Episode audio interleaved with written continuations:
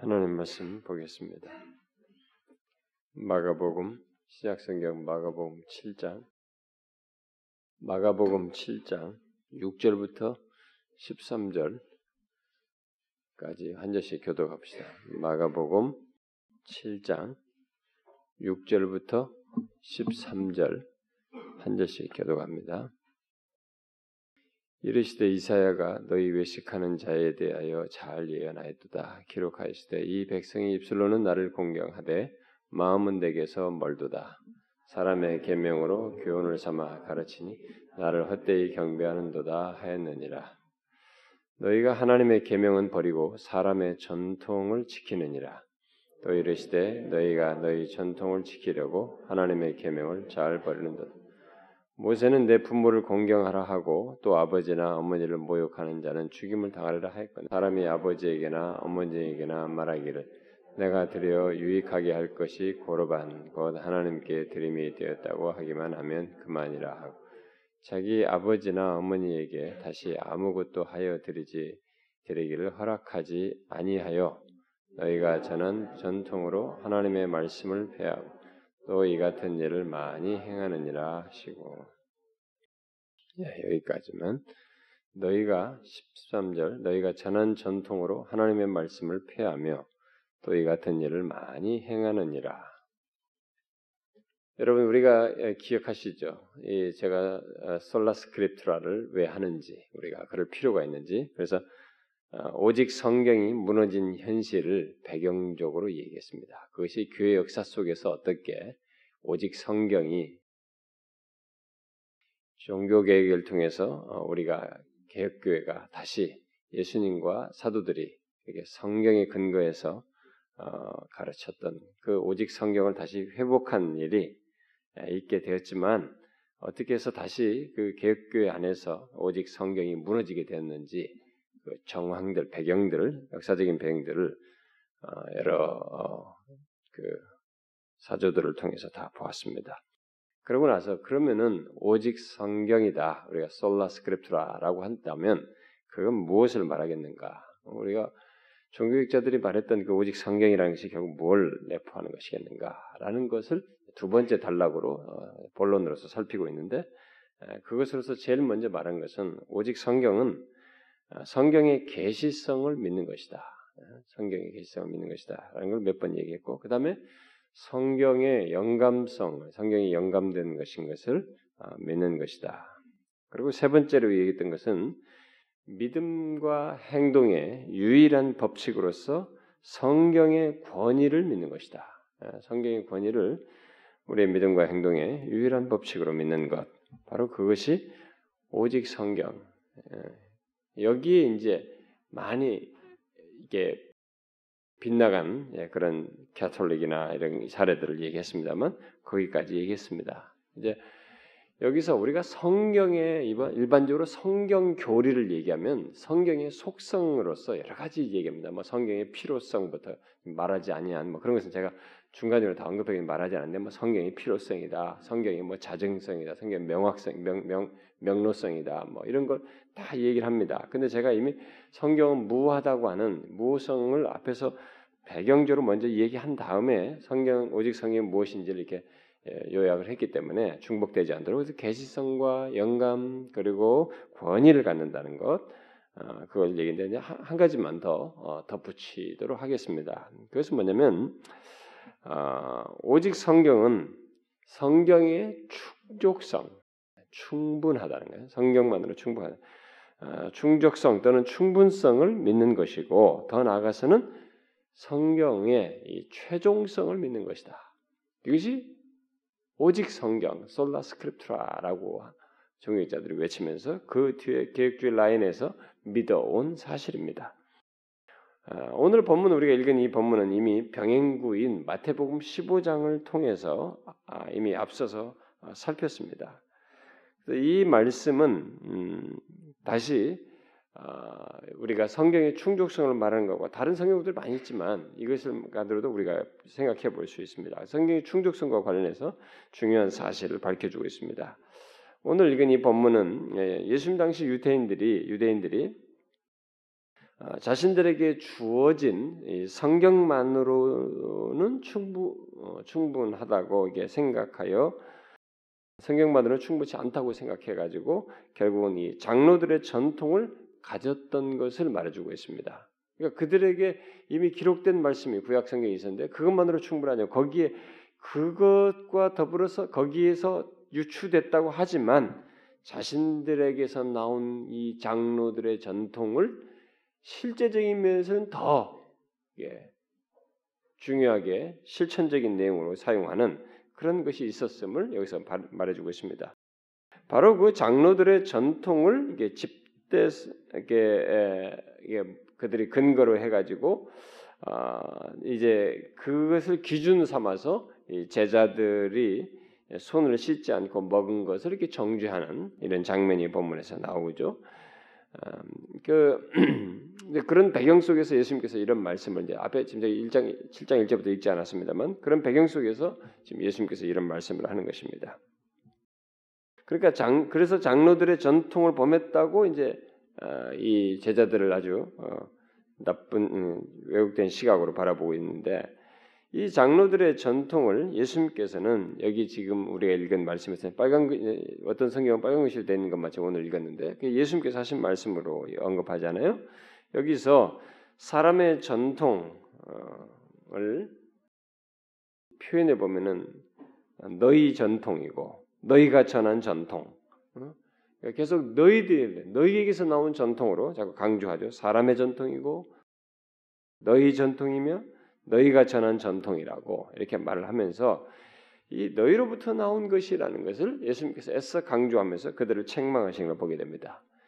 결국 예수님 당시 유대인들은 성경에다가 이 전통을 덧붙여 놓고 성경을 해석한 그 전통을 실제적인 면에서는 우위에 두는 그러니까 사람은 뭐 성경이 있지만 성경을 가지고 덧붙여서 더 실제화시킨 우리에게 피부로 와닿는 우리의 실제 생활에 관련된 것을 좀 더 구체화시킨 이 내용을 더 현실감 있게 받아들인 경향이 있기 때문에 실제로 이들이 그랬습니다. 그리고 거기에 더 어, 권위를 두어서 어, 권위 있게 여기고 있었던 것을 말해줍니다.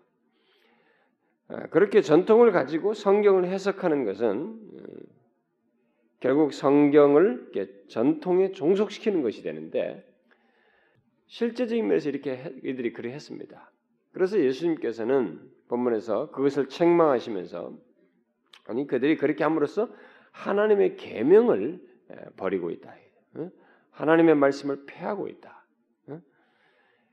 그렇게 말하고 있죠. 그 예수님은 이 성경의 충족성을 부정하는 결국 이 성경의 충족성을 부정하는 유대인들의 태도, 그 성경 플러스 전통이라고 하는 이 잘못된 태도를 가진 것에 대해서 그렇게 강하게 책망을 하고 있는 것을 보게 됩니다.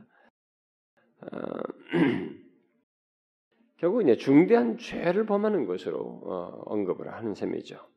그러니까 유대인들은 하나님께서 모세를 통해서 하신 말씀을 어, 범하고 있었던 것입니다. 내가 너희에게 명령하는 말을 너희가 가감하지 말고 내가 너희에게 내는 너희 하나님 여호와의 말씀을 지키라고 모세를 통해서 말을 했, 했, 는데 그러니까 하나님 말씀 외에 다른 권위를 가지고 그것에 더하거나 그것을 폐하, 폐지 못하게 하셨는데 유대인들은 성경에다가 전통을 범함으로써 결국 자신들이 그렇게 존중히 여기는 이 모세를 통해서 주신 하나님의 말씀을 범하는 일을 한 것입니다.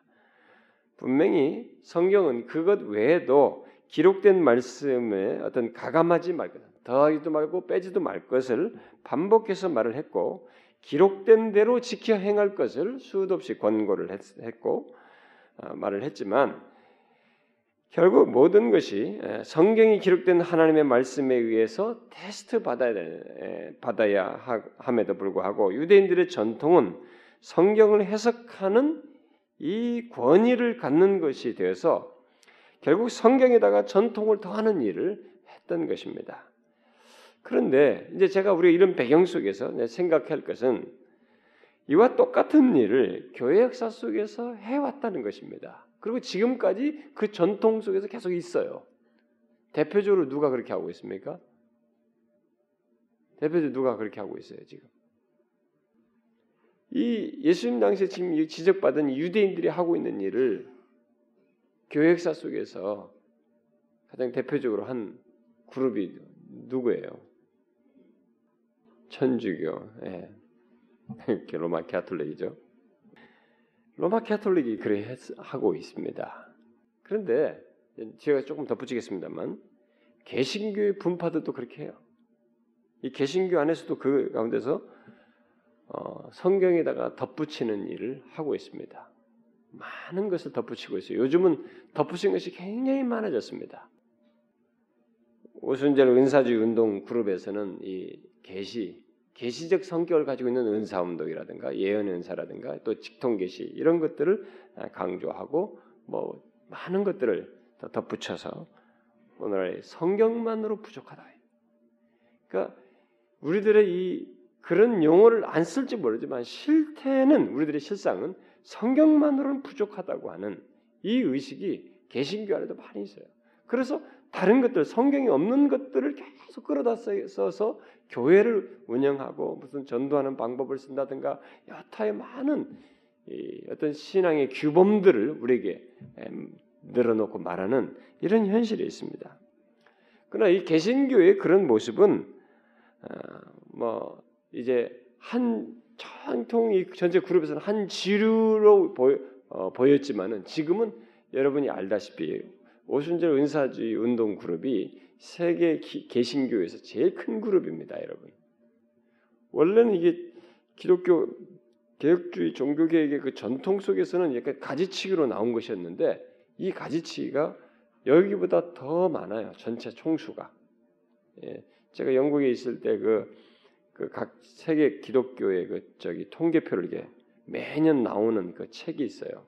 매년 기독교 총열람인가 뭐 이렇게 아주 영국에서는 그걸 내는데 거기 보면은 매년 이 보면은 증가수도 그렇고 오순절 어, 이 카리스마틱 은사주의 그룹이 모든 장로교 뭐 이런 장로교는 별로 많지도 않아요. 굉장히 제일 큽니다. 이제는 큰 지루가 됐습니다.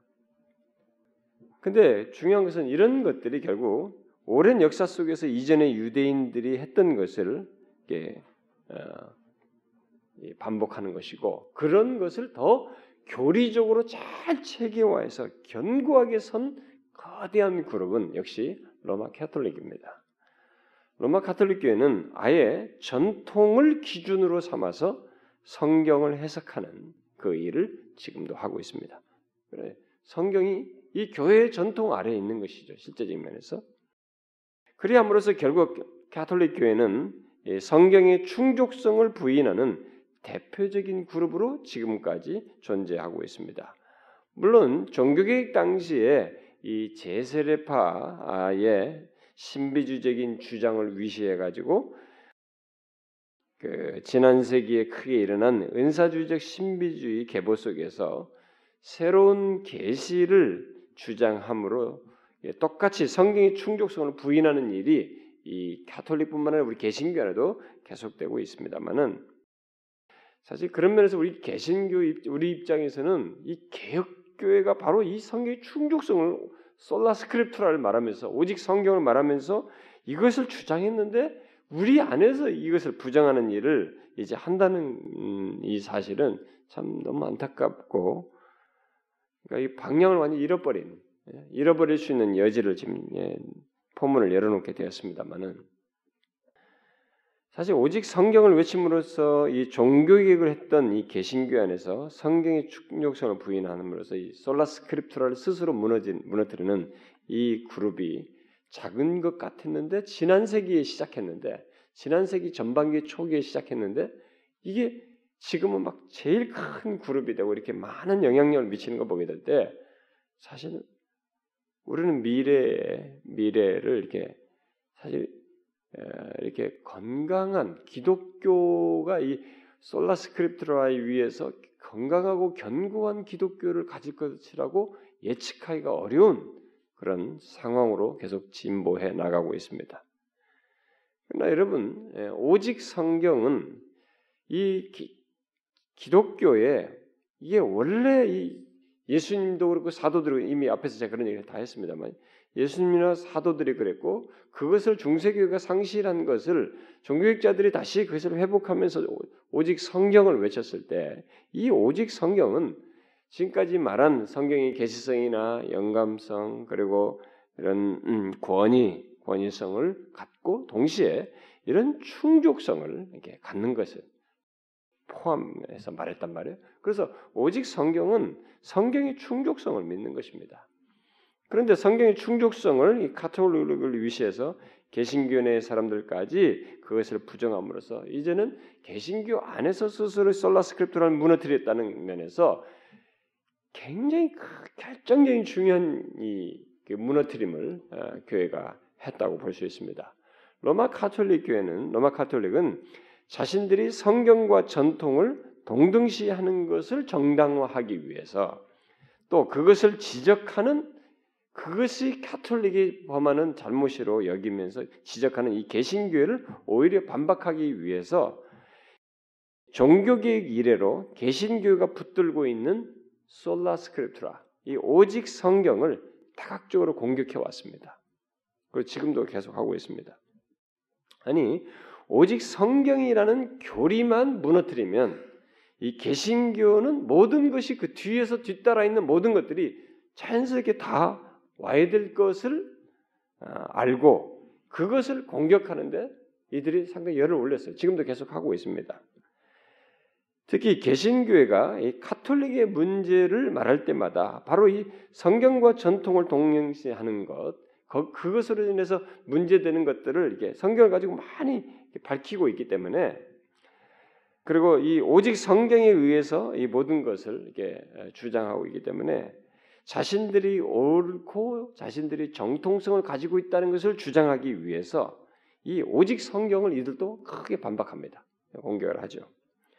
이런 면에서 카톨릭과 이 개신교는 이 솔라 스크립트라 문제를만 가지고라도 사실 이, 이 중대한 문제 이게 사실 카톨릭과 이 종교계에게 이 둘 사이를 구분하는 최초의 그 큰 덩어리 교리이면서도 아주 결정적인 다, 다른 것을 나타내주는 아주 중요한 문제인데 이것으로 이 둘이 나뉘게 되는 겁니다. 다르고 또 나뉘게 하는 예, 중요한 사실이 되는 것입니다. 그러니까 오직 성경 교리야말로 카톨릭과 개혁교회를 구분하는 것이면서 동시에 개혁교회를 카톨릭과 다르면서 이 예수 그리스도와 사도들의 전통에 선 것을 이렇게 주장하게 되는 그것에 지탱시켜주는 뿌리라고 할 수 있습니다. 솔라스크립트라는 우리는 막 구원과 예수 그리스도 이 부분을 굉장히 더 피부적으로 중요하게 여기고 Sola Scriptura 이런 것들은 이제는 더 거의 말하지 않지만 사실상 이것이 개혁교회를 지탱시켜주는 뿌리예요. 이게 무너지면 뒤에 있는 것은 뭐 Five Sola는 다 무너지는 것입니다. 현재 카톨릭 변증가들이 개신교회의 이 오직 성경 교리를 공격하는 이유도 바로 그것 때문입니다. 그들이 잘 판단한 바대로 이 개혁교회, 개신교회가 이 교리가 무너지게 되면 종교개혁자들이 외쳤던 이 Five Sola가 다 뒤에서 무너지는 것을 이들은 알고 있기 때문에 이걸 공격하는 것입니다. 실제로 그렇게 됩니다. 개혁교회가 오직 성경 교리를 중요하게 붙들 수밖에 없는 것도 바로 그 이유 때문입니다. 그런데 오늘날 이 개혁교회들이 개신교회들이 성경에 제가 앞에 서론적으로 쭉 여러 번 얘기 오직 성경이 필요한 솔라스크립트라가 다시 강조될 필요가 있는 배경을 얘기하면서 여러 개신교의 그룹들이 뭐 신정통주의며 무슨 이렇게 다 거기에 빠져들어간 이런 얘기들을 했는데 그렇게 빠져들어간 그들은 확실히 포문이 열려 있어요. 가톨릭에도 호의적이고 그들과 유대 관계를 가지려고 그래서 그래서 신정 통주자들이 WCC 에큐메니컬 운동을 하면서 카톨릭과도 함께 하려고 했던 것입니다. 근데 갑자기 교황이 아니라고 하는 바람에 벙쪘죠. 어? 개신교 에큐메니컬 실컷 했는데도 얘네는 정통교회가 아니다 이렇게 말해버렸다. 그러니까 그들은 그럴 수밖에 없는 겁니다. 이 솔라스크립트라의 타입을 보고, 나니까 이게 뭐 다 무너져요. 그리고 이게 뭐든지 다 수용할 수 있는 것입니다. 그 종교다원주도 거기서 다 수용 가능한 거예요. 근데 이것은 교회 역사 속에서 캐톨릭과 이 개신교회를 이렇게 구분하는 것이면서 개신 개혁교회가 사도들과 이 예수 그리스도께서 성경을 중시했던 충족성을 인정했던 그 선상에 있음을 말해주는 것이기도 하고 이 모든 기독교의 중요한 진리들 Five Sola에 나오는 뭐 오직 은혜로 오직 믿음 오직 어? 하나님의 영광을 위해서 이런 이런 모든 것들이 다 이것에 지탱됨으로써 유지되는 것이기 때문에 이 개혁교회에 있어서 오직 성경은 기본적으로 제일 첫 관문에서 굉장히 중요한 것입니다. 그러나 가톨릭 교회는 교회가 모든 성경을 해석하고 믿음으로 말미암은 칭의에 관한 진리도 이 교회가 정의하고 이 성인을 숭배한다거나 성상을 숭배한다거나 뭐 이런 모든 것에 대한 자신들이 만든 교회에서 만든 이런 것들도 다 진리로 정함으로써 결국 교회는 교회가 또는 교회 전통이 성경보다 위에 있다는 것을 어? 실제적인 면에서 위에 있다는 것을 드러내고 있습니다. 사실 큰 문제를 야기해요. 교회는 오류를 야기시키죠. 교회는 아무리 해도 전통 속에서 자신들이 짜내는 결정은 오류가 있을 수밖에 없는데도 불구하고 이것이 성경을 해석하고 성경의 성경 외에도 어떤 것을 이렇게 결정해서 성경과 동등한 것으로 지키도록 하는 이런 결정적인 일로 이게 룰을 반복하고 있는데 이게 결국 오직 성경에서 이탈한 오늘 본문에서 말하는 유대인들이 범하는 그런 실수를 어, 잘못을 그들이 범하는 가운데 생겨난 것입니다. 어, 그렇게 보면은 이들이 이런 식으로 하게 되면 성경 말씀이 궁극적으로 별로 중요한 것이 되지 않습니다. 그들이 교회가 성경보다 이게 실제적면서 위에 있게 되면 사실 성경 말씀은 궁극적으로 중요한 중요치 않을 수 있는 것입니다.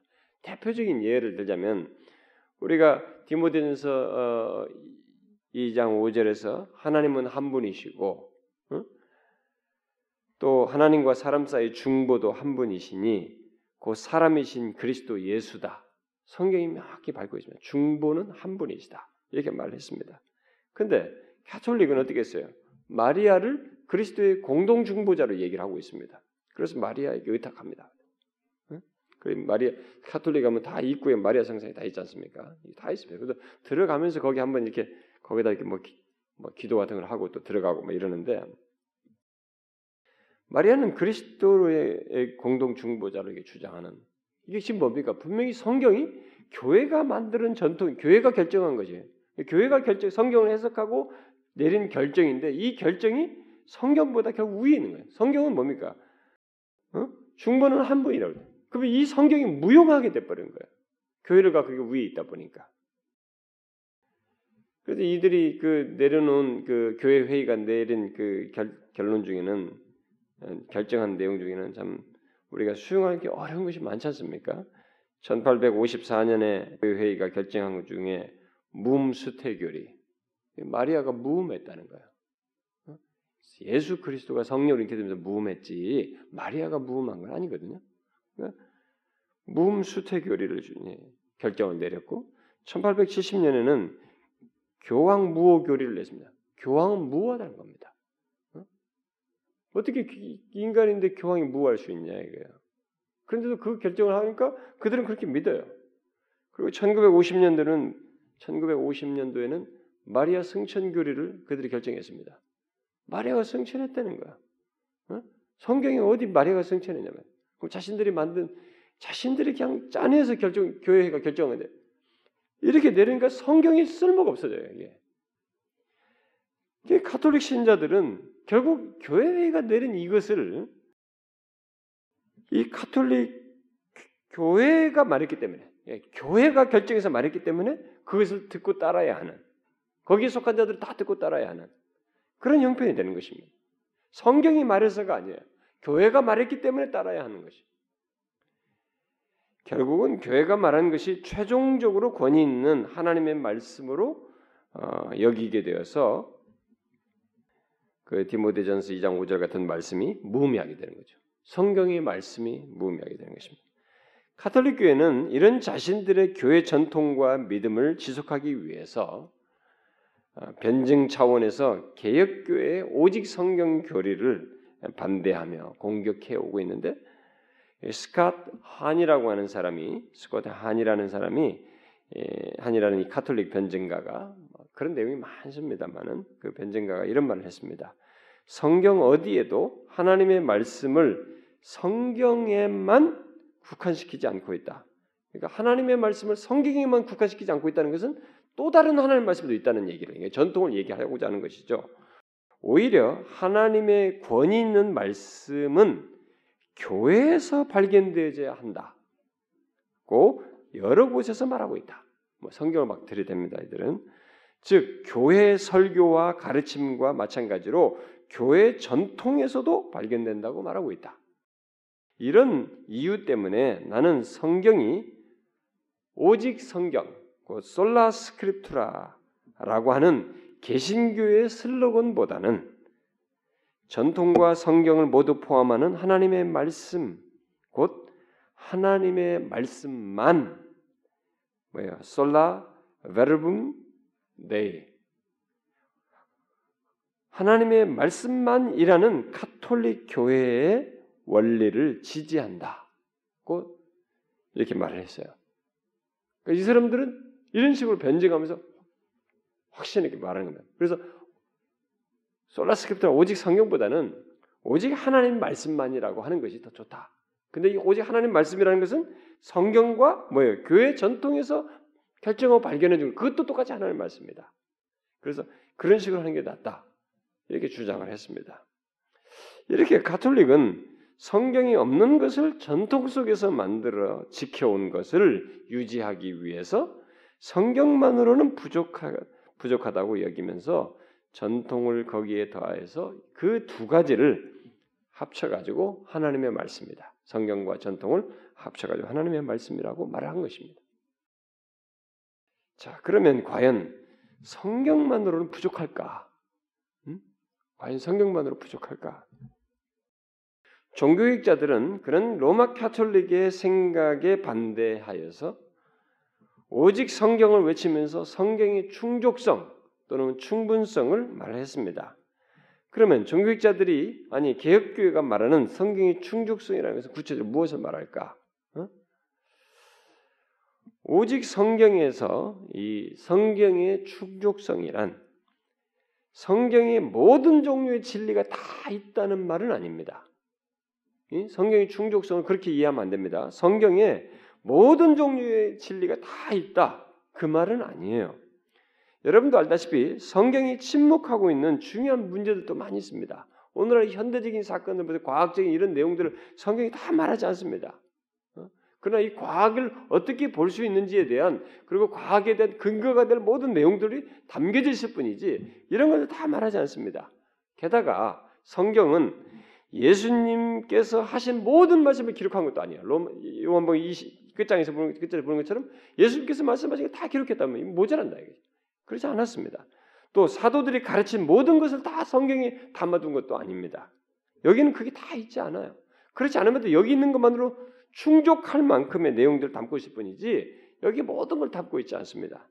단지 우리가 구원을 얻기 위해 믿어야 할 모든 것, 또 하나님을 영화롭게 하기 위해서 행해야 할 모든 것을 무료하게 계시해 주는 영적 진리로서 유일하고 온전한 기준으로서 이 지금 이 기록한 내용을 우리가 갖게 해서 충족한 말씀을 우리 주신 것이지 모든 걸 다 담은 것은 아닙니다. 그래서 웨스민스터 신앙 고백은 이렇게 말하지 않습니까?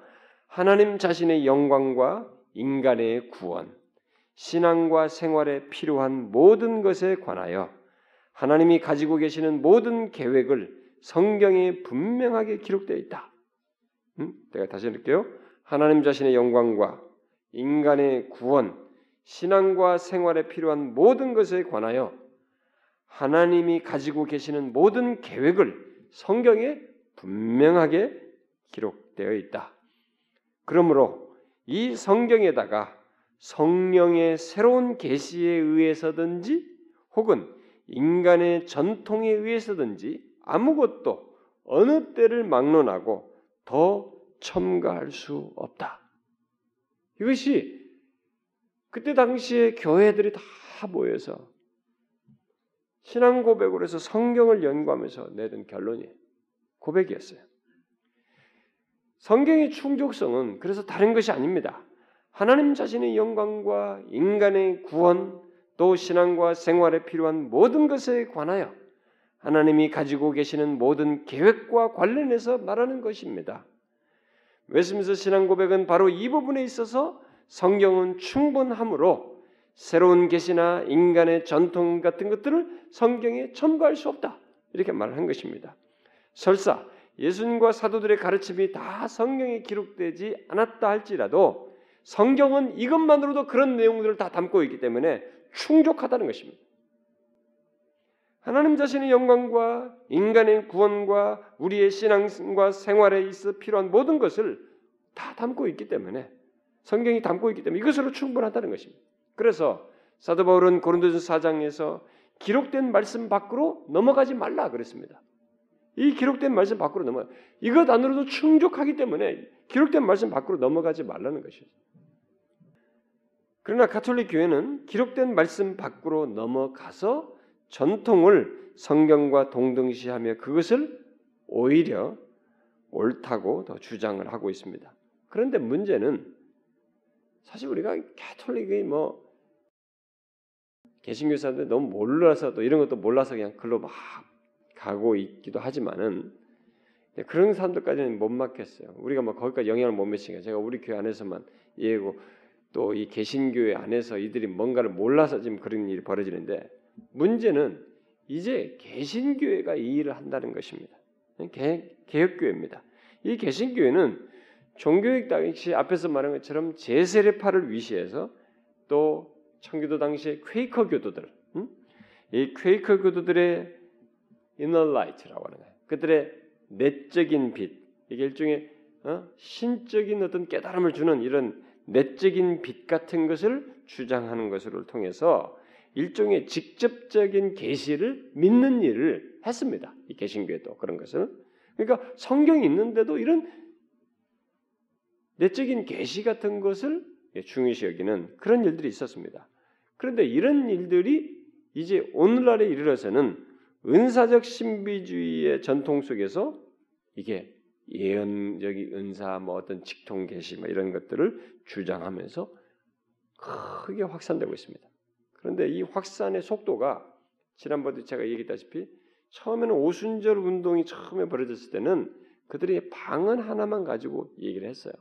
근데 거기에 카리스마틱 무브먼트가 일어나면서 오순절을 비판하면서 거기에 기적과 뭐 이런 것들을 첨가하면서 이 방언 같은 것을 좀 더 예언적인 성격으로 이렇게 더 확장시키는 이런 일하고 그 다음에 제3의 물결이 오면서 더 강화시키고 거기서 신사도적 개혁 운동이 나오더니만 이 신사도적 개혁 운동은 이제 막 사도들 이 사도들이 그런 권한을 가지고 있으니까 옛날만이 아니라 지금도 사도가 있다. 사도 선제를 다 임명하면서 이 예언을 계시적인 예언을 어, 말하는 이런 일을 이제 아예 학습으로 어, 가르치고 그런 사람들을 들어 세우는 그래서 이것을 막 세계로 전파하는 일을 노골적으로 그래서 이게 급팽창하고 있습니다. 그래서 이 개신교회가 이제는 뭐 이 성경만으로도 부족해가지고 이 새로운 계시를 이렇게 더 주장하는 구조를 직제와 직분대 사도 선자 이런 것들과 함께 또 그런 자들을 특별히 세우고 그런 기술을 가르쳐주는 이런 것까지 또 심지어 뭐 캔사스 예언자 그룹이라고 하죠 예언자 학교가 따로 있어가지고 그런 것들을 가르치는 이런 것까지 생기질 않나 우리나라도 마찬가지고요 이게 막 급팽창하는 것입니다. 그래서 결국 이 Sola Scriptura의 성경의 충족성을 부인하는 일을 그래서 Sola Scriptura를 무너뜨리는 이 일을 오늘 개신교가 나서서 하고 있어요. 참 안타까운 일입니다. 그래서 사람들은 자신들이 뭐 은사를 받았다 무슨 예언을 한다 뭐 이런 것에만 다 몰입해 있지 이게 그렇게 하고 있는 현재 시제 이러는 것들이 결국 얼마나 치우친 것이며 어떤 계보 속에서 어떤 역사 속에서 흘러왔는지를 모르는 거예요. 이거 기꺼이 봐야 지난 세기예요. 1900년 초부터 오순절부터 시작해서 쭉 와서 겨우 1세기밖에 안 된 것입니다. 이런 급팽창된 현대 추세라는 거. 그 이전에는 아까 말한 것처럼 신앙 고백서들 있잖아요. 무슨 신앙 고백, 무슨 고백, 신앙 고백서들이 다 그걸 부정했단 말이에요. 그렇게 하지 않았어요. 성경의 충족성을 다 인정했단 말이에요.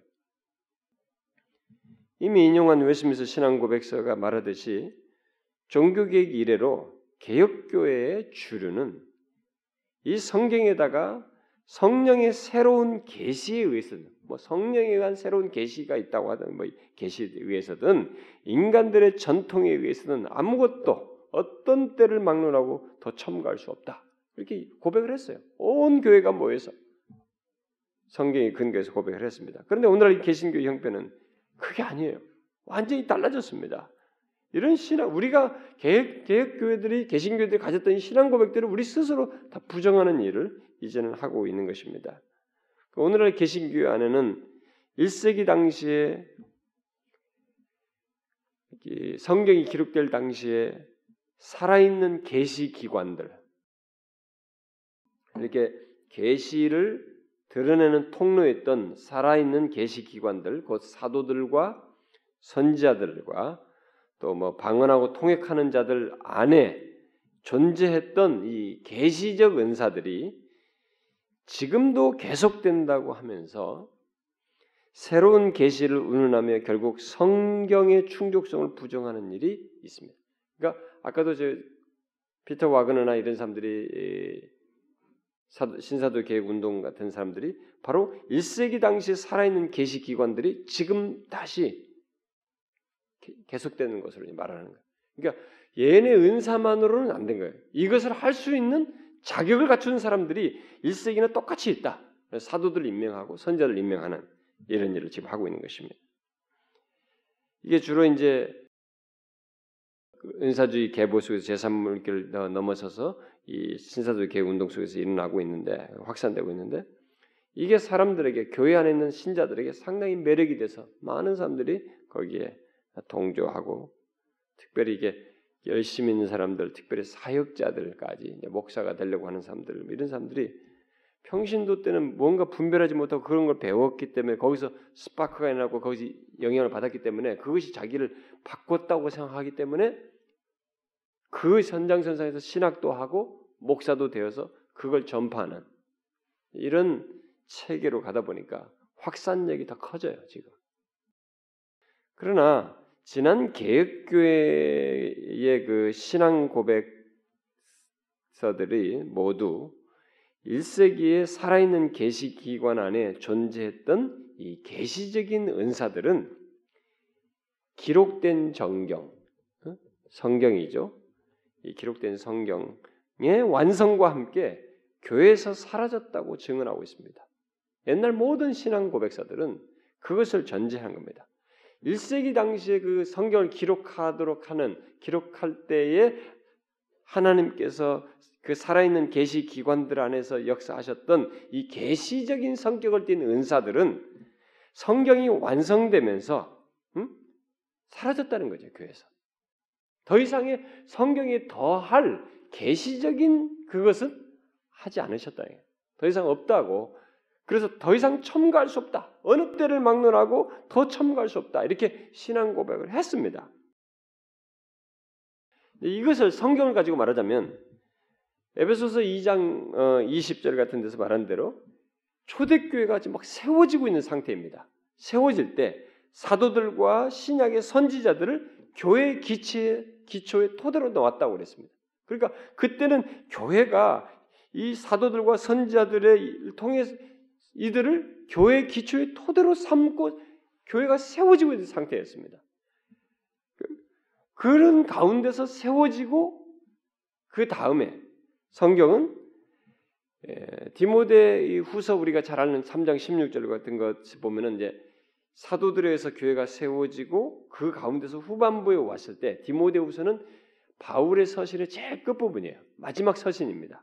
그러니까 그런 성경에 와서는 그 끝 부분에 와서는 하나님의 사람으로 온전케 하며 모든 선한 일을 행할 능력을 갖추게 하는 것은 앞에 계시적인 은사, 성령께서 쫙 이렇게 하라고 말해준 그런 계시적인 은사로 하게 하지 않냐고 어떻게 한다고 그랬어요?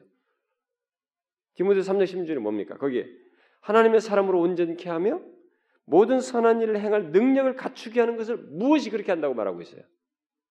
무엇이? 성경이 모든 성경은 하나님의 감동으로 된 것으로 어? 교훈하고 책망하고 바르게 하면서 하나님의 사람으로 온전케 하고 모든 선한 일을 행할 능력을 갖추게 한다. 이게 계시적인 은사에서가 아니라 성경이 그렇게 한다 이렇게 가르쳐 줬어요. 이걸 우리 여러분이 잘 이해하셔야 됩니다. 이렇게 해가지고 데이비 존스라는 사람은 어, 그 사람의 말대로 정경이 완료되면서 그러니까 성경이 기록한 성경이 기록대성이 완료되면서 신약 시대의 예언의 은사, 어, 신약 시대의 예언의 은사와 가르침의 은사는 하나로 이렇게 합쳐지게 됐다는 거예요.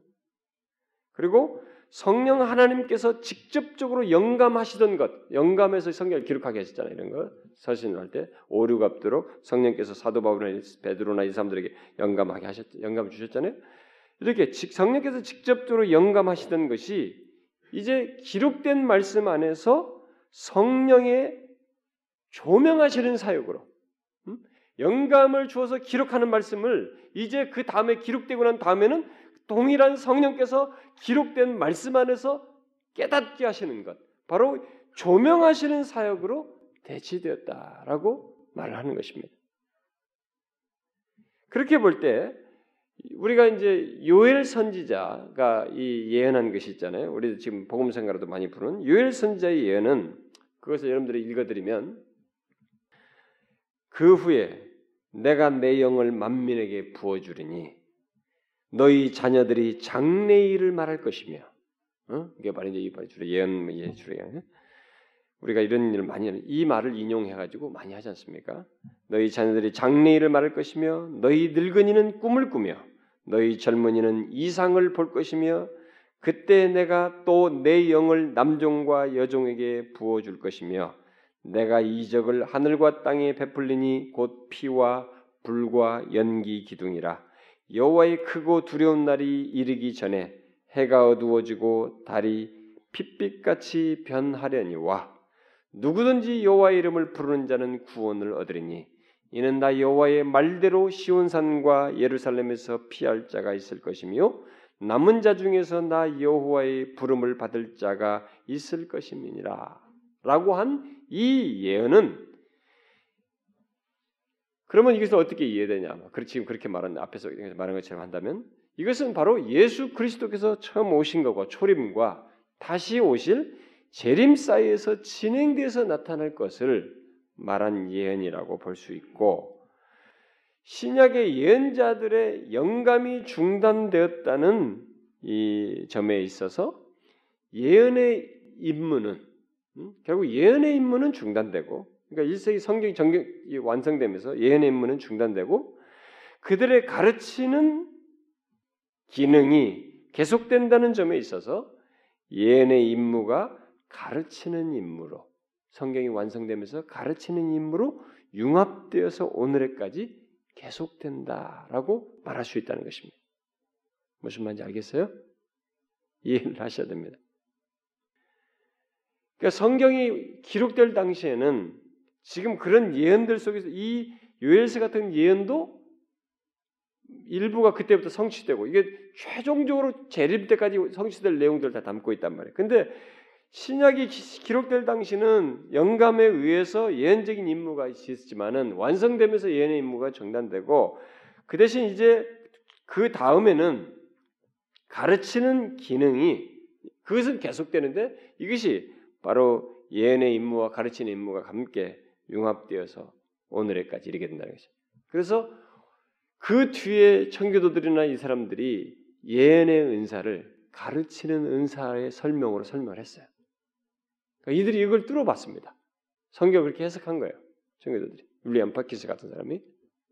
그러니까 이 어차피 가르치는 은사의 하나님의 말씀을 기록된 말씀을 가지고 전할 때 여기에는 예언적인 성경이 우리에게 말하고자 하는 하나님께서 말하고자 하는 예언적인 내용은 여기 다 담겨 있기 때문에 이것을 가르치는 내용 속에서 예언적인 성격이 함께 융합되어서 전달될 수 있도록 하셨다는 것입니다. 성경이 기록이 완성되고 나서부터는. 그래서 이 기록된 말씀은 그것으로 충족하다는 거예요. 응? 성경이 이걸 충족하다는 것이. 자, 또 이런 사실을 이제 증명해 주는 또 다른 하나가 뭐냐면 신약 시대에 직분을 임명하는 때였어요. 직분을 임명하는 겁니다. 신약 시대에 직분을 임명하기 위해서 자격을 어떤 사람을 세울 것인가 할 때 세울 때 어, 신약 성경 중에 저 후반부에 기록된 바울이 뒷부분에 기록한 디모데 전서 3장이나 디도서 1장 같은 걸 보게 되면 거기에 교회 직분자의 자격 목록이 나옵니다. 그 목록은 뭐 아내와 어, 한 아내를 두고 가정을 잘 다스린 자이며 무슨 경결하고 뭐 하는 자이며 뭐 하는 이렇게 나오죠. 그 목록은 1세기 교회 특히 어느 정도 초대교회가 세워진 상태에서 직분자들을 이렇게 뽑을 때 그들의 자격을 신중하게 살펴서 세워라고 하면서 제시한 것이에요. 그러니까 그 자격이 성령께서 바울을 택해라. 이렇게 직접적인 예언적 계시를 한 것이 아니고 자격을 교회가 이제 살펴서 한 거예요. 이런 사람인지 이런 사람인지. 여러분 그 성경 알죠? 응? 뭐 어떤 뭐 기록도 있잖아요.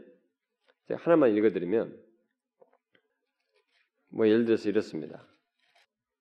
책망할 것이 없고 아내의 남편이며 방탕하는 방탕하다는 비난을 받거나 불순종하는 일이 없는 믿는 자녀를 둔 자라야 아, 그 사람들을 직분자로 세울 것이다. 감독은 하나님의 청지로서 책망할 것이 없고 제 고집대로 하지 아니하며 급히 분내지 아니하며 술을 즐기지 아니하며 구타하지 아니하며 더러운 이득을 탐하지 아니하며 오직 나그네를 대념하며 선행을 좋아하며 신중하며 의로우며 거룩하며 절제하며 믿분 말씀의 가르침을 그대로 지켜야 하리니 이런 사람을 택해라. 그러니까 자격을 말해줬습니다. 근데 이것은 뭡니까? 성령의 직접적인 계시가 아니에요. 그러니까 초기와 나중에 나중에 달라진 것이에요. 이게 예언이 이것은 앞으로 성경이 정경이 완성되고 나서부터는 그런 식으로 이런 자격을 가진 사람들에게 뭐 계시적인 은사를 가진 사람이 아니라 이런 자격 가진 사람들에게 세워서 그들로 하여금 가르치는 은사 속에서 가르치는 임무 속에서 바로 이런 이제 앞에서 말한 예언적인 성격 있는 이런 것들을 통합해서 하도록 하고자 하는 뜻을 드리는 것입니다. 그런데 여러분도 알다시피 처음 성경이 막 아직 기록되기 전에 사도 바울이 서신을 기록한 것은 나중에 이게 막 1차, 2차 선교 여행하면서 나중에 이제 기록하기 시작하잖아요. 어? 나중에 기록합니다. 그러니까 1차 선교 여행도 떠나기 전에 이제 초대교회가 다 예루살렘에 세가지고 핍박이 일어나서 좀 사람들이 퍼져서 있어, 있어 가지고 처음 안디옥교가 세워지고 있을 때 안디옥교에서 거기서 이제 하나님의 뜻을 받들어서 야 이방인도 구원을 하시니 이렇게 구원하시니까 이방 민족까지 가야 되겠다 그렇게 하는 것이 그들에게 무르익었을 때 그때 처음 하나님 그 사람을 세울 때 어떻게 세웠어요? 그때 세울 때 사도행전 13장이 뭐라고 말했어요? 한번 봐봅시다. 지금 제가 읽어드린 그 자격하고 좀 다르지 않습니까? 사도행전 13장에 1절과 2절 한번 읽어봅시다. 시작. 안디옥 교회 선자들과 교사들이 있으니 곧 바나바나 니게르라 하는 시몬과 구레네 사람 루기오와 분봉왕 헤롯의 젖동생 마나엔과 및 사울이라 주를 섬겨 금식할 때 성령이 이르시되 내가 불러 시키는 일을 위하여 바나바와 사울을 따로 세우라 하시니 여기서는 성령이 이르시되 내가 불러 시키는 대로 해라. 초기에 이렇게 했어요. 그런데 뒤에 가서는 성경이 정경이 완성될 걸 생각하고 직분자들을 뽑을 때 그들의 자격을 신중하게 살펴서 세우도록 했습니다. 그러니까 이것은 그렇게 디모데에서 말하는가 디도스에 말하는 이런 것은 초기 방법, 그 직접적인 영감과 같은 초기 방법을 말하지 않고 있는 것을 보게 됩니다. 그래서 여러분 디모데나 디도를 세울 때 성령께서 디모데를 세워라 이렇게 하지 않았어요. 아까 말한 그런 자격을 살펴서 그들 세운 것입니다.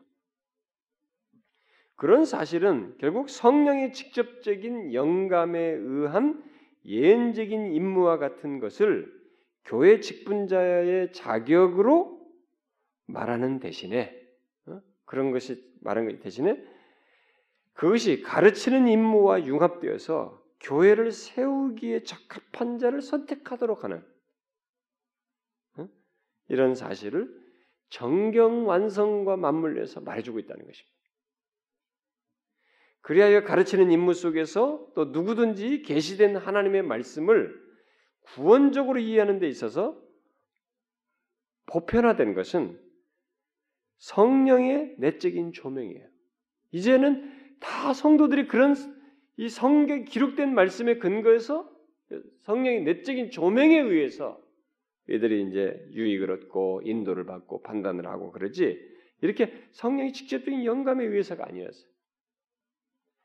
그러니까 성령께서는 직접적인 영감 대신에 내적인 조명을 통해서 역사하신다는 것을 이제 아, 말해주고 있는 거예요. 그런 이런 내용을 통해서 시사해주고 있는 것입니다. 그러므로 성경 성령 하나님은 음, 정경이 완성되면서부터 기록된 말씀에 의해 또 기록된 그 말씀을 가지고 사람들의 심령 속에서 직접적으로 역사하시고 또 영적인 생명을 나누어 주시며 사람들을 구원하시고 신앙과 삶에 필요한 모든 것을 알게 하시는 일을 하셨던 거예요. 너희들 이런 사람을 뽑으라고 할 때도 성령께서는 그런 성경적 기준을 가지고 그들 안에서 감동하시고 기록된 말씀을 통해서 읽히, 고 그들의 낭독도 하면서 그것에 의해서 읽는 가운데서 감동도 받게 하죠. 조명하시는 직접적인 계시를 영감에 의해서 기록하게 하는 것을 넘어서서 이제는 보편적으로는 기록된 말씀부터 조명한 속에서 이들에게 감동하시는 이 일을 해오셨어요.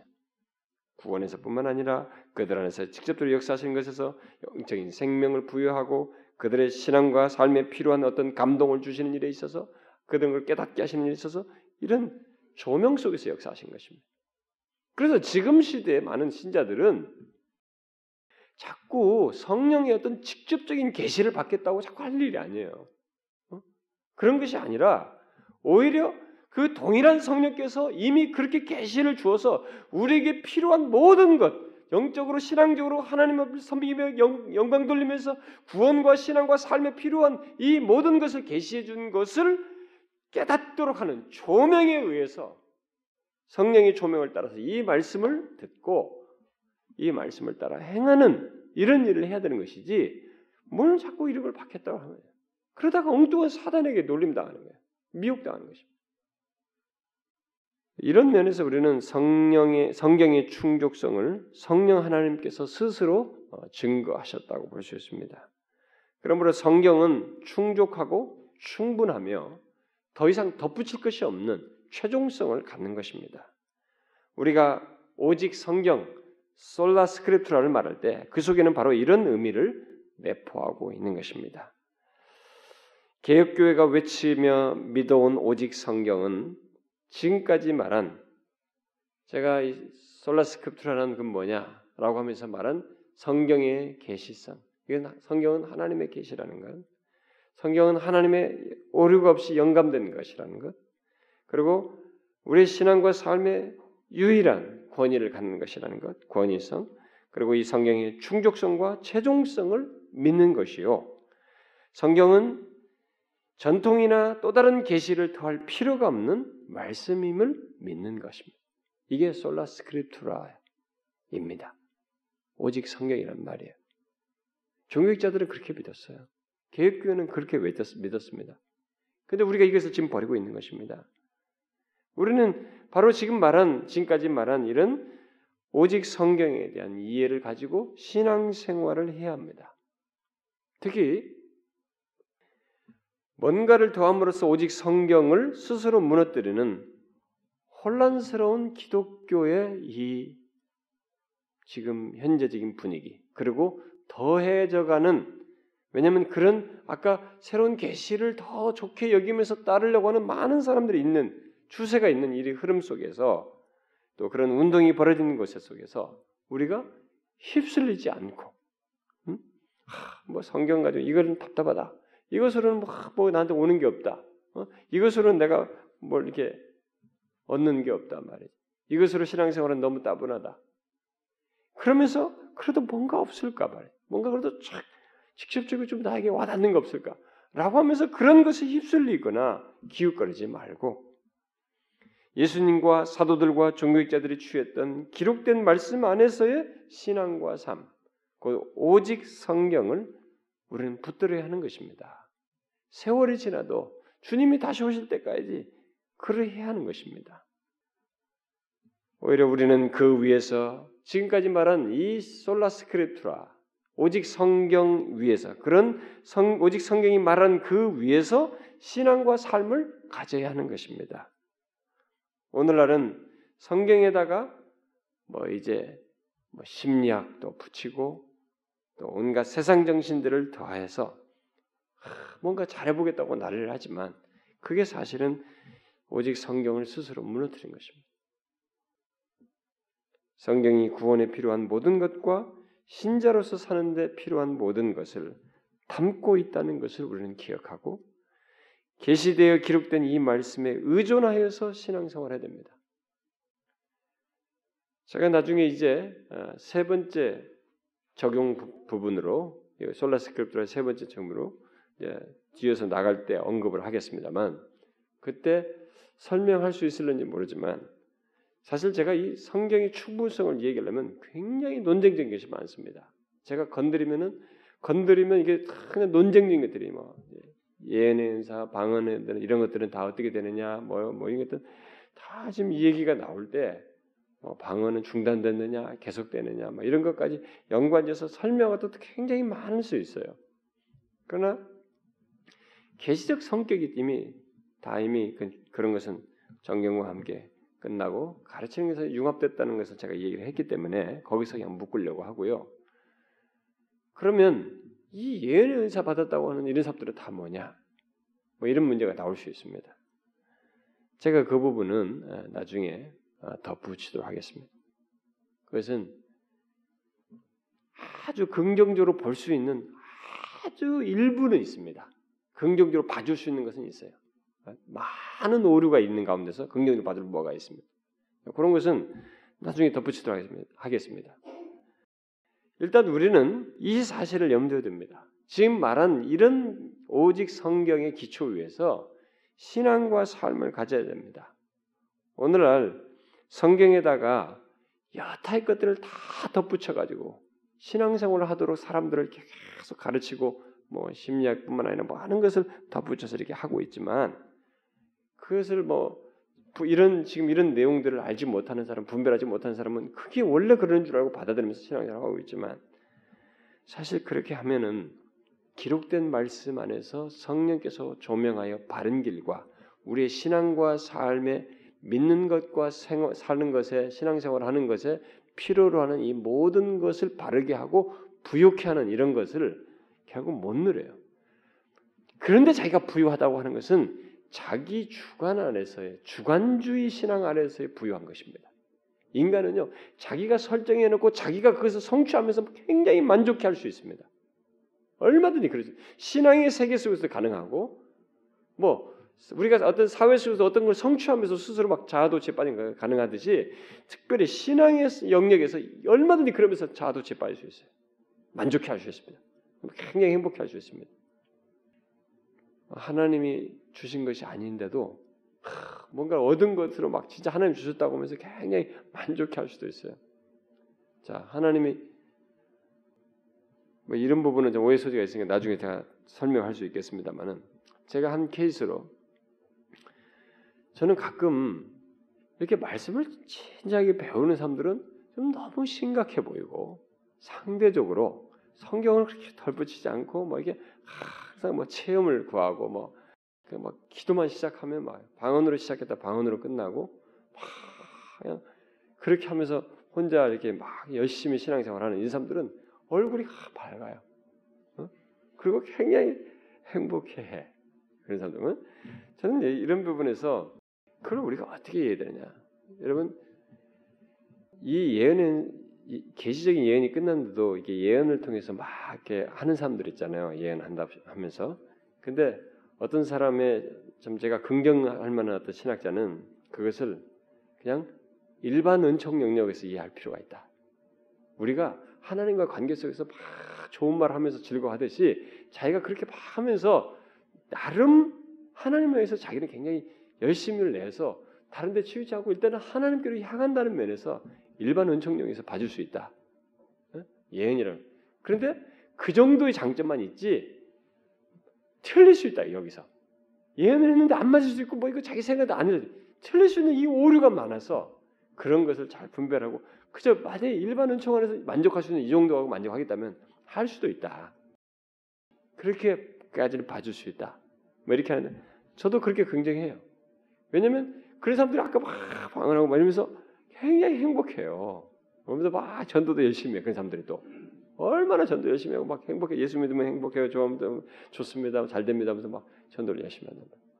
그래서 결국 오류가 섞인 상태에서 복음을 전하고 이런 일을 하는 일이 있지만 일부의 긍정할 요소는 있단 말이에요. 그 제가 아는 어떤 사람은 어, 자기가 미장원을 오픈했단 말이에요. 네? 그 사람은 자기가 이 미장원을 통해서 하나님이 자기 큰 일을 행하실 것이라 믿는다는 거예요. 음? 그리고 뭐 11조도 많이 하게 하시고 뭐 선교도 하고 막 굉장히 큰 일을 많이 하실 거예요. 그래서 엑소가 상상을 초월한 엑소를 주실 것이라고 믿는다고 하면서 계속 그걸 기도하면서 이렇게 얼굴이 밝아요. 어, 뭐 방언도 열심히 하고 뭐 일종의 뭐 예언사도 있는 것처럼 얘기하고 그런데 에, 그렇게 하더니만 몇 년 안 가서 문 닫았어요. 에? 그런데 사실 그 사람은 그걸 하기 전에 그렇게 하면서 하나님이 행복해하고 막 좋다고 하기 전에 자신의 삶에 좀 거룩함을 도모했어야 돼. 결혼 생활은 안 좋은 거예요. 정상적인 결혼 관계를 안 갖고 있어. 그러면서 그런 기도를 속에서 하나님이 이렇게 하실 것이라고 말 이렇게 하면서 열심히 해요. 심지어 신학까지 해. 틈틈이. 그러면서 엄청난 액수를 부어주셔서 큰일을 하게 할 것이라. 근데 못했어. 문 닫아버렸다. 오류가 투성이에요. 거기는 그 대신. 우리의 신앙은 기본적으로 지금 우리가 말한 솔라 스크립트라 오직 성경이 무엇인가에 의해서 신앙과 삶을 가져야 됩니다.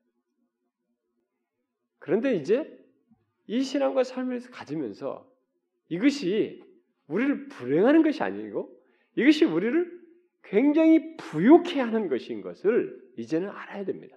지금 말한 이 사실만 알고 있으면 내가 옳고 너는 틀리다. 응? 저들은 다 틀렸어. 나는 옳아. 이러면서 우월감, 남들을 그러면서 남들을 판단하고 혼자 잘났고 그렇게 교만하니 얼굴이 아무래도 은혜로울 수가 없죠. 심각하고 어? 엉망이겠죠. 혼자 잘났어요. 그거 말고 이 성경이 지금 우리가 지금 말한 그것이 예수님께나 사도들과 조기자들이 다 믿고 확신했던 것인데 바로 그런 것에 있을 때 오직 성경 위에서 신앙생활하는 사람의 부유한 것이 있잖아요. 정상적이면서 오르면서도 부유한 것. 그것을 우리가 이제 가져야 되는 것입니다. 바른 진리가 주는 안정감과 안식과 부유함. 이런 것들을 이제 우리가 가져야 되는 것입니다. 오직 성경 위에서 신앙과 삶을 가지면서 바로 그런 부유한 삶의 경험 또한 가져야 되는 것입니다. 여러분과 저는 이제 지금까지 살폈던 솔라 스크트라에 포함되는 이런 내용들을 통해서 한 가지 결론을 도달해야 되겠죠. 사도 바울이 말한 것처럼 기록된 말씀을 벗어나지 않는 것입니다. 우리의 신앙과 삶을 성경 안에 두는 것입니다. 여러분들이 다른 경험들과 다른 잡다한 지식들에 의해서 뭘 얻어가지고 판단하는 것이 아니라 항상 하나님 말씀 안에서 판단하고 행하는 믿는 것과 사는 것에 이 모든 것을 내용을 하나님의 계시된 말씀 안에서 기록된 말씀 안에서 전통 안에서가 아니라 이 기록된 계시된 말씀 안에서 갖는 일을 해야 된다는 것입니다. 이게 이제 우리에게 실제적으로 있어야 될 내용입니다. 여러분들은 아 그거 너무 쉽네 다 아는 건데 나는 너무 뻔한 쉬운 결론에 도달했네요. 우리 앞으로 이제 적용적인 내용이 얼마든지 쭉 나오 많이 나오겠습니다만은 벌써 이제 이것에 근거해서 말할 때 아, 난 쉽습니다. 절대 그거 안 넘어갑니다. 그렇게 말하면 내가 이런 걸 강조하겠어요, 여러분? 안 쉬워요. 안 쉽게 만드는 환경도 있고 우리의 본성이 안 쉽다고 말합니다. 왜냐하면 여러분들이 성경 안에 안 머물고 싶은 거예요. 다른 얘기에 여러분들이 결정하고 이끌려갈 수 있는 여지가 굉장히 많습니다. 그것은 현재는 괜찮아도 어느 땐가 여러분들의 상태가 마음이 안 좋을 때 끌려갈 수 있어요. 우리는 우리의 신앙과 삶이라고 하는 것은 이 기록된 말씀 안에서 오직 성경 위에서 사는 것이어야 된다는 것을 머리로 아는 것이 아니라 삶으로 아는, 삶으로 갖는 것이어야 합니다. 사랑하는 우리 하늘영광교회 지체 여러분, 우리가 혼자 잘났느냐 이런 소리 들으면 안 됩니다. 옳은 것 배웠다 그것 때문에 교만한 거 아닙니다. 이것은 진실한 앞선 사도들과 이 모든 정력자들이 진실하게 하나님의 계시 위에서 신앙생활했던 사람들의 전체를 따라서 그들을 따라서 신앙생활 하고자 하는 것입니다. 유혹에 넘어지지 않냐고 성경 밖으로 나가서 신앙생활 하자 삶을 살지 않냐고 성경 안에서 견고한 신앙을 갖기 위함입니다. 그리합시다, 여러분. 그리하자고요. 잊어먹지 말고요. 기도합시다. 하나님 아버지 감사합니다. 우리에게 이 계시된 말씀, 양감된 말씀, 우리의 신앙과 삶의 유일한 권위가 되는 이 말씀을 주셔서 그 말씀 안에서 구원의 여정을 갖게 해주시니 감사합니다. 주여 우리에게 필요한 이 순례 여정에 필요한 모든 것이 이 계시된 말씀 안에 있으니 하나님의 전통과 다른 것들, 장로들의 유전에 의해서 우리가 행동하는 것이 아니라 또 이 세상 정신들과 다른 것에 힘입어 사는 것이 아니라 이 계시된 말씀의 근거에서 판단하고 행하는 저희들 되게 하옵소서. 그래야 주께 이르기까지 이 순례 여정을 오직 성경 위에서 아, 잘 여정을 마치는 저희들 되게 하옵소서. 우리 교회를 붙들어 주시고 교회 속한 지체들에게 그런 신앙과 삶을 주시며 또 하나님의 조국 교회를 불쌍히 여기시고 하나님의 이 계시를 더하는 현대적 풍조 속에서 주여 다시 주의 종들을 깨우셔서 이 나라의 민족이 먼저 주신 계시 위에서 경고히 선 교회를 통해서 깨어나는 역사가 있게 하여 주옵소서. 예수 그리스도의 이름으로 기도합나이다. 아멘.